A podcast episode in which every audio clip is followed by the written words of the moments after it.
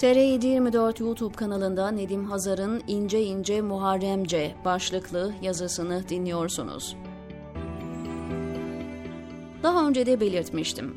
Gönlüm mübarek Ramazan gününde siyasetin sığ sularına dalmaya razı gelmiyor. Ancak bir mevzu var ki eğer yazmazsam zihnimde dönüp duracak ve açıkçası oruç ayını da mundar edecek diye endişelenmeye başladım. Levent Keniz, zekasına, birikimine ve gazeteciliğine güvendiğim, beğendiğim bir meslektaşım. Ekrem Dumanlı ile yaptığı son programda onun da bu meselede takıldığını görünce iş başa düştü diyerek yazmaktan başka çarem kalmadı. Yoksa inanın bu aziz mübarek gün Muharrem İnce'nin densizlikleriyle uğraşmak kadar maleyani bir şey olamaz. Kenez şöyle diyordu. Geçtiğimiz seçimlerde Hüdapar zaten AKP'ye oy veriyordu. Peki niye zaten olan bir ortaklığı bu kadar tepki çekme pahasına görünür kıldılar? Öyle ya, zaten çantada keklik bir oluşumdan bahsediliyor. Onlar bugüne kadar sektirmeden hep iktidara oy vermiş. Şimdi ne oluyor ki Hizbullah hatırlatmaları ve sert karşı duruşları göze alarak böylesi bir ittifakı alenileştirdiler. Fatih Erbakan Erdoğan'ın teklifini reddettiğinde çok şaşırmıştım.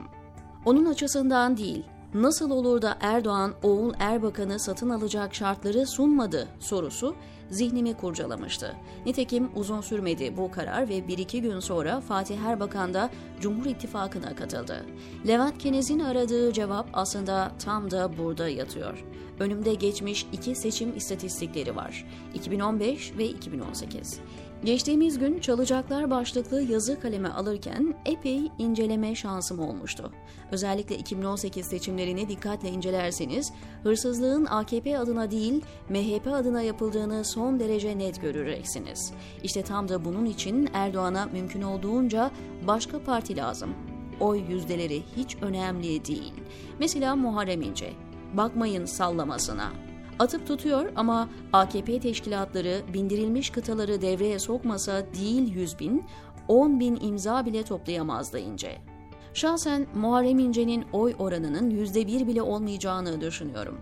Ancak dürüst ve adil bir seçim olursa gelin görün ki yapılacak seçim hilesinde özellikle CHP merkezli Millet İttifakı'ndan %3'lük bir oranı alıp inceye eklediğiniz an manzara değişebilir. Buna Refah Partisi'nin oylarını alıp Erbakan'ın oğluna, HDP'nin oylarını alıp Hüdapar'a, İyi Parti'nin oylarını alıp Zafer Partisi'ne eklemeyi de ilave edersek manzara herkese şaşırtabilir.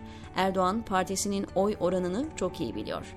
Taş çatlasa %32'yi geçemeyeceğinden de emin. Hile hurdayla en fazla %37, bilemedin 40 yapabilir. Fazlası meşruiyet tartışmasını ayyuka çıkarır. MHP'nin durumu da perişan. 2018'deki gibi %12 filan hayal. Zaten oynanmış rakamdı o. Şimdi %5 alsalar iyi. MHP'yi bir anda %12 yapsa yine sırıtacak. Dolayısıyla İyi Parti'den tırtıkladıkları rakamları Zafer Partisi ve Büyük Birlik Partisi MHP'ye dağıtabilir. MHP %8 alsa onun hesabı tamamdır. Tayyip Erdoğan seçimi çalabilmek için bu partilere muhtaç. Çünkü kendi partisi adına şu anda konuşulan %12'lik farkı eritemez. Eritir de inandırıcı olamaz. İnandırıcı olabilmek için Muharrem İnce'yi, Ümit Özdağ ve Hizbullahçıları sahaya sürdü. Hem çalınmış olsa da AKP ve kendisi değil bu partiler çalmış olacaklar. Hesap bu, diyor Nedim Hazar TR724'teki köşesinde.